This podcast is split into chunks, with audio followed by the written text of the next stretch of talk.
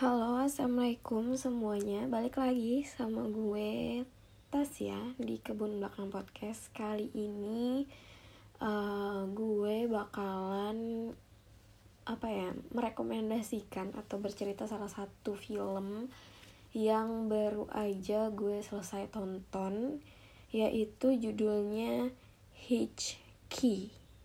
Gue nggak tahu ini bacanya gimana, tapi tulis ejaannya itu H I C H K I. Ini adalah film India film dari India yang bercerita nih. Ini ceritanya menurut gue menarik banget. Jadi ada seorang wanita nah dia itu punya Tourette syndrome. Gue juga nggak tahu ya pronunciation yang benarnya kayak gimana.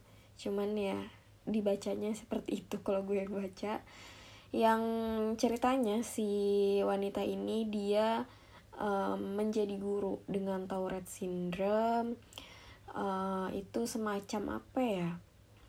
Semacam cegukan maksudnya kayak berulang-ulang dia nggak bisa kontrol atau kayak latah. Tapi kan kalau latah dikagetin gitu kan keluar suara atau gerakan yang macem-macem kayak gitu yang yang dia nggak bisa kontrol seperti itu. Mungkin untuk lebih jelasnya lo bisa cari di YouTube atau di Google ya kan. Lo Google aja sendiri Tourette Tourette syndrome. Tulisannya T O U R E T T E syndrome Nah dia itu pengen banget jadi guru dengan kelemahannya yaitu si Tourette syndrome ini. Dia bisa mengeluarkan suara-suara yang aneh dengan dia nggak bisa kontrol atau gerakan-gerakan yang um, ya tidak normal gitu kan.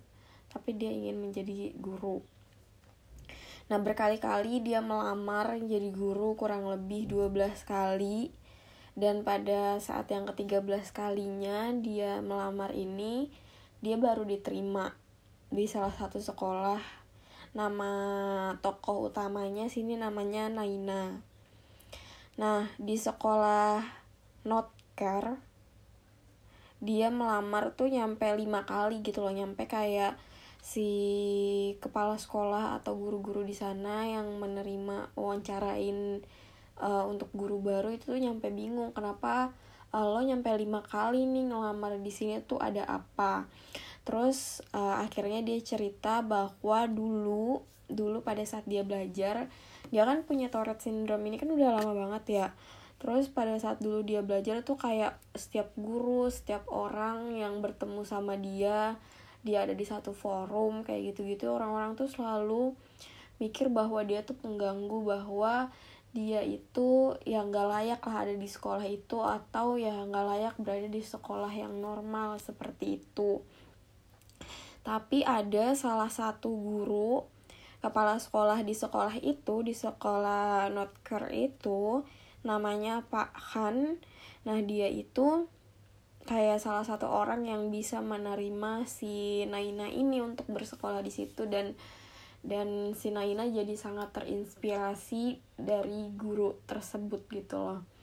Makanya si Naina ini pengen banget mengajar terlebih lagi mengajar di sekolah itu sekolah yang dulu tempat dia belajar. Cuman ya perjuangannya tuh nggak mudah dengan dia punya kekurangan Tourette syndrome itu. Tapi ternyata uh, dari kekurangannya itu ngebuat dia untuk membuat orang lain untuk belajar dari dia. Malah kayak jadi salah satu kelebihan dia di mana kayak kekurangannya orang memandang rendah dia. Tapi uh, dari situ juga orang lain tuh lihat bahwa dia punya sisi yang lain yang bisa buat dibuat untuk belajar.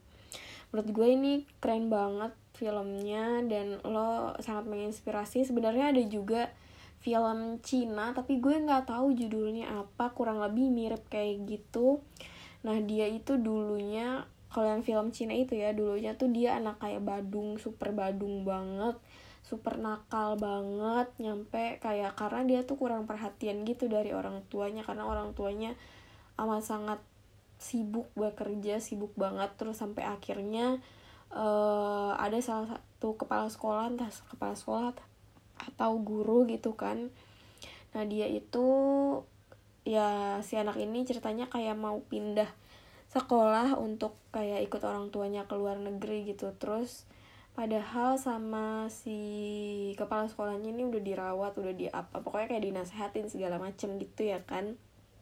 Terus si anak ini tuh sebenarnya sempat ragu untuk ikut ke sana karena kayak orang tuanya tuh nggak ada yang percaya sama dia nggak ada yang uh, ya nggak ada yang percaya sama dia kecuali si guru itu. Makanya dia agak berat sebenarnya untuk meninggalin uh, sekolah itu gitu loh. Karena kayak salah satu orang yang bisa menerima dia ya kepala sekolah itu. Nyampe akhirnya ya dia pergi ke luar negeri.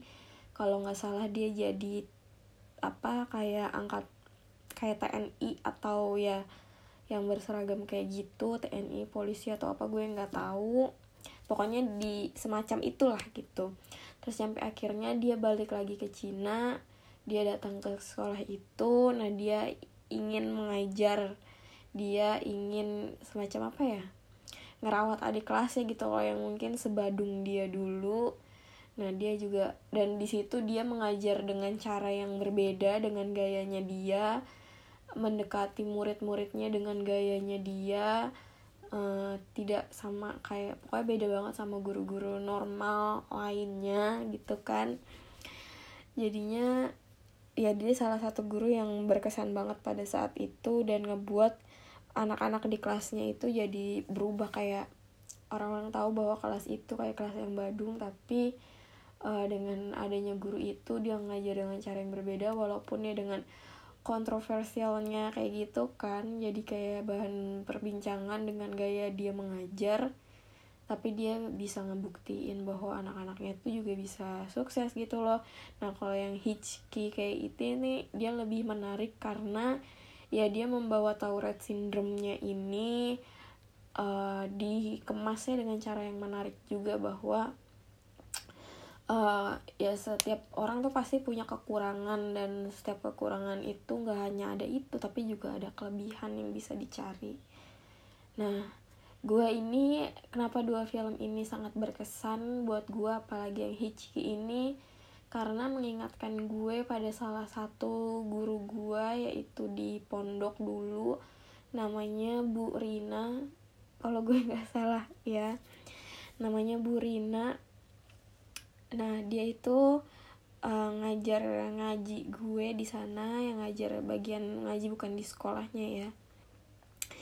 Dah dia itu sangat sangat apa ya sangat sangat berkesan buat gue karena seingat gue dia adalah salah satu guru yang meminta maaf karena tidak menaikkan kelas anak-anaknya karena menurut dia tuh nah kalau nggak salah ya dia tuh pernah nanya um, kamu mau naik kelas atau enggak? Kalau enggak sebenarnya bisa. Misalnya kayak dia nanya gue kayak kamu mau naik kelas atau enggak? Tapi kekurangan kamu ini ini ini.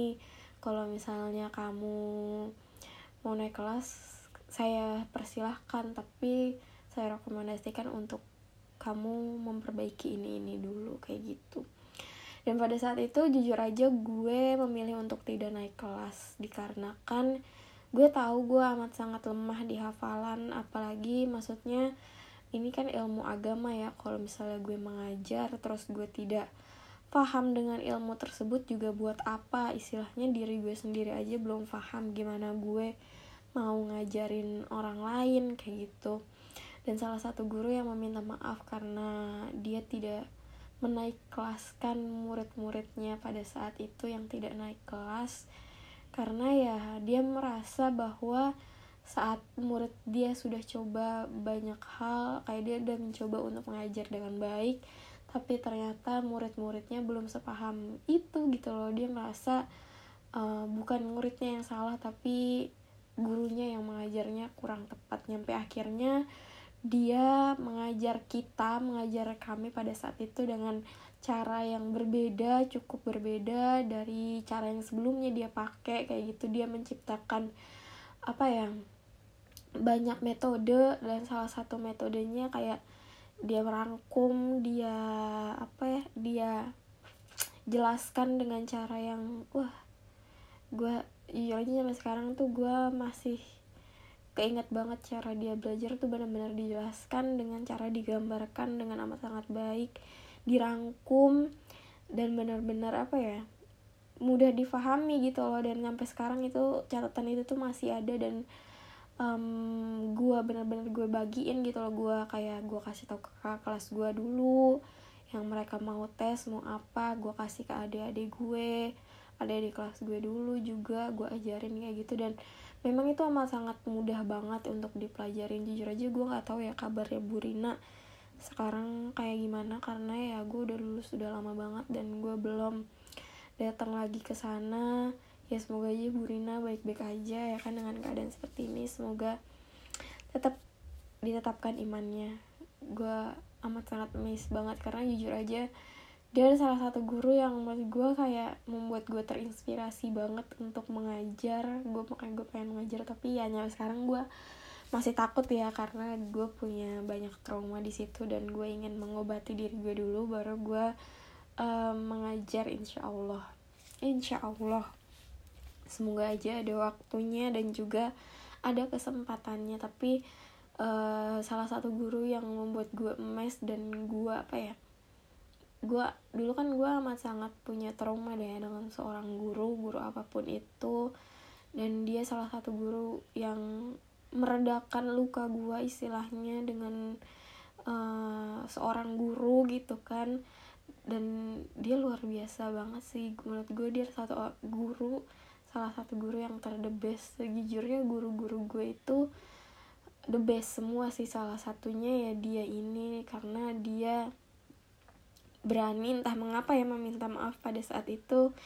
Itu jadi hal yang luar biasa banget buat gue karena dia meminta maaf karena saat murid-muridnya terlihat gagal padahal yang sebenarnya gagal adalah seorang guru dan dia meminta maaf kepada kita sebagai muridnya karena belum bisa mengajar secara baik kepada kita gitu loh. Padahal ya itu memang benar dilakuin lah seorang guru. Menurut gue seharusnya tuh seperti itu dan keberanian dia mengakui kesalahan itu menurut gue luar biasa banget. Makanya um, gue amat sangat berkesan. Makanya gue mau share cerita ini gue mau share tentang film-film itu karena menurut gue guru-guru sekarang mereka saat ada muridnya gagal mereka selalu menyalahkan muridnya gitu loh. Padahal saat murid itu tidak bisa tidak memahami setiap pembahasan menurut gue yang harus disalahkan juga ya gurunya. Karena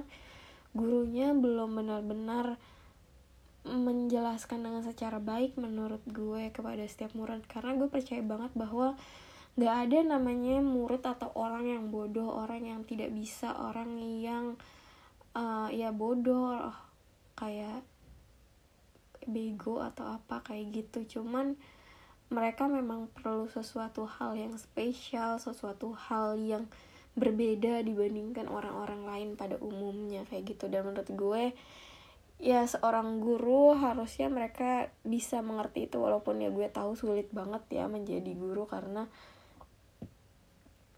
dengan biaya yang kecil maksudnya dengan gaji yang kecil yang tidak cukup besar dibebankan untuk mengajari uh, apa namanya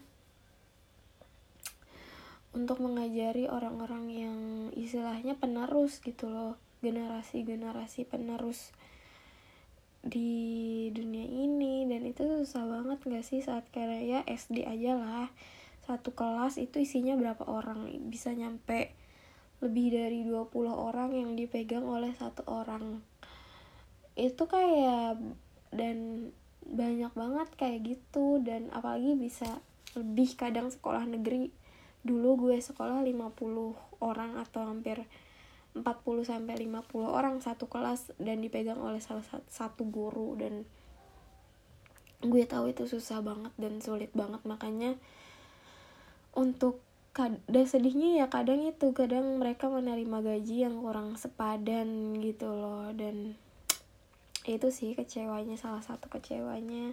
Tapi ya ada beberapa guru di sekolah gue juga yang cukup uh, membuat membuat gue mes juga. Ada beberapa guru yang mereka tidak hanya menyampaikan materi-materinya tapi juga menanamkan uh, penanaman yang baik menurut gue. Ada salah satu guru di SD gue. Jujur aja gue lupa namanya siapa. Pokoknya guru di kelas 6 dia tuh gue inget banget kata-kata dia di mana kayak dia bilang kalian tuh jangan pernah apa namanya jangan pernah tergantung sama orang lain. Kalian tuh harus bisa menggantungkan diri kalian ke diri kalian sendiri. Jangan pernah mau tergantung sama orang lain.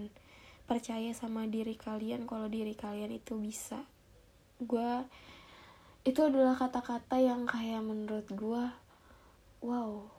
Kayak maksudnya pada saat itu gue selalu menggantungkan diri gue nih kepada kedua orang tua gue gitu loh. Gue selalu kayak apa-apa orang tua gue apa-apa orang tua gue. Tapi gue tidak pernah gue baru sadar bahwa gue nggak pernah percaya sama diri gue sendiri untuk melakukan sesuatu hal walaupun ya gue pada saat itu belum benar-benar mengerti dan paham harus seperti apa dan bagaimana ya. Tapi gue mencoba untuk percaya dan tidak tergantung oleh siapa pun termasuk ya misalnya temen atau ya lebih sering kan kalau dulu kita tergantung sama temen ya kalau di sekolah kayak gitu. Nah makanya dari perkataan guru gue itu itu juga kayak um, sedikit merubah gue sedikit membuka pandangan gue tentang sesuatu. Dan gue yakin juga guru-guru kalian ada yang lebih keren lagi yang bisa ngerubah hidup kalian merubah cara pandang kalian tentang sesuatu. Dan ya gue cuma mau bagi sharing-sharing itu dari begitu banyak guru yang mengajar gue mereka termasuk salah satu yang hebat menurut gue mereka adalah orang-orang hebat menurut gue. Bukan salah satu karena banyak banget eh, guru-guru yang mengajar gue dan mereka memang orang-orang yang hebat dan salah duanya ya mereka mereka itu yang tadi gue ceritain. Karena ya gue tahu gue punya banyak banget kekurangan yang sangat amat berbeda dibandingkan orang lain. Makanya dari itu orang yang bisa mengajar gue dan bisa menanamkan sesuatu kepada gue itu menurut gue luar biasa banget orang-orang itu. Dari begitu banyak kekurangan gue tapi tet mereka tetap mau ngajar gue dan bisa mengajar gue itu luar biasa banget menurut gue. So thank you. Mungkin sekian dulu um, cerita dari gue tentang seorang guru. Uh, lo boleh banget bisa banget nonton Hitch Ki film ini karena ini sangat-sangat menginspirasi banget buat gue karena gue amat sangat tertarik dengan Tourette syndrome itu sendiri. Karena berkali-kali uh, orang yang memiliki Tourette syndrome ini gue dia lewat di thumbnail di TikTok gue berkali-kali nyampe kayak apa sih sebenarnya Tourette syndrome ini? Makanya jadi hal yang menarik buat gue untuk ngebahas film ini terlebih karena Tourette syndrome itu juga. So ya yeah, thank you jazakumullah khairan. Wassalamualaikum warahmatullahi wabarakatuh